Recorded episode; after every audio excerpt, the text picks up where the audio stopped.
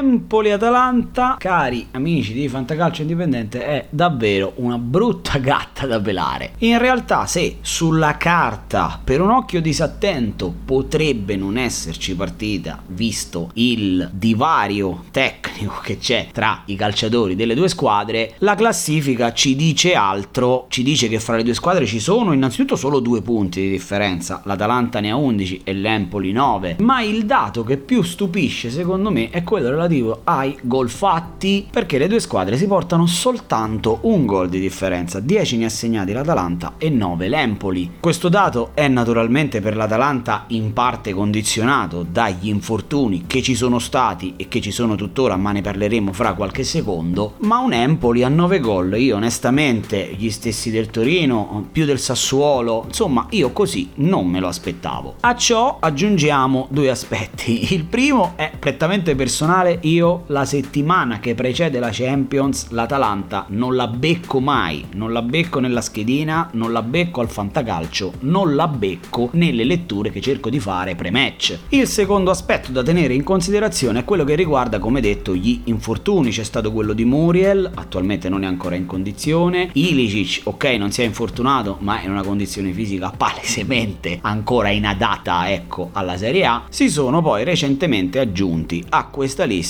sia Pessina che soprattutto Robin Gosens, che per me è la perdita più grave per l'Atalanta, che è una squadra che costruisce a destra per finalizzare a sinistra e il lavoro, al di là del livello tecnico, il lavoro che gli faceva Gosens è difficilmente replicabile e applicabile con i calciatori che attualmente ha in rosa l'Atalanta. Ho provato comunque naturalmente a leggere nella mia testa la partita prima che si giocasse per darvi i nomi e li pesco, piccolo spoiler, tutti e due dall'Atalanta. Parto con il calciatore sconsigliato che è il portiere della Dea, Juan Musso, portiere che è stato sicuramente fra i più pagati alle varie aste, portiere di indiscusse capacità tecniche, ma ho deciso di dargli il grembiule rosso, e se non lo sapete è quello che si dà allo sconsigliato, perché se da un lato l'ho visto praticamente consigliato come portiere in tutte tutte le testate più rinomate che parlano di fantacalcio, dall'altro lato vi dico che non è così scontato che chiuda la partita col clean sheet. Ecco perché lo sconsigliato è più per indurvi a riflettere sui portieri che avete in rosa e magari preferirne qualcun altro a Musso. L'Empoli infatti, come detto, gioca un calcio propositivo, Andreazzoli sicuramente ha una fase difensiva peggiore di quella offensiva, ma comunque bada a fare un gol più dell'avversario. A ciò aggiungiamo il fatto che Jim City è out, Toloi è in dubbio, insomma qualche cosina in difesa c'è da registrare, ci sarà la Champions con la bellissima sfida allo United in settimana, potrebbe arrivare il malus per Juan Musso, quindi teniamolo fuori. Per il consigliato invece, come vi dicevo sempre dell'Atalanta, sto parlando di Marione Pasalic, un consiglio che sembra scontata vista l'assenza di Pessina, ma ricordiamoci che in Atalanta Milan. Al momento dell'infortunio di Pessina, Gasperini è riuscito a lasciarci tutti a bocca aperta, inserendo non Pasalic, non Cop Miners, non Ilicic, bensì Pezzella. Ebbene, sicuramente non è detto che Pasalic giochi dal primo minuto, ma lo vedo il candidato ideale per sostituire Pessina come capacità tecniche, come capacità di inserimento, come conoscenza del gioco difficilissimo da interpretare di Giampiero Gasperini e anche come larghezza larghezza di spalle per togliere insomma un po' di pressione a Malinowski sulle cui spalle sembra ora attualmente pesare tutto il gioco offensivo dell'Atalanta. Quindi confidando di vederlo dal primo minuto e confidando di vederlo portare bonus mettiamo dentro Mario Pasalic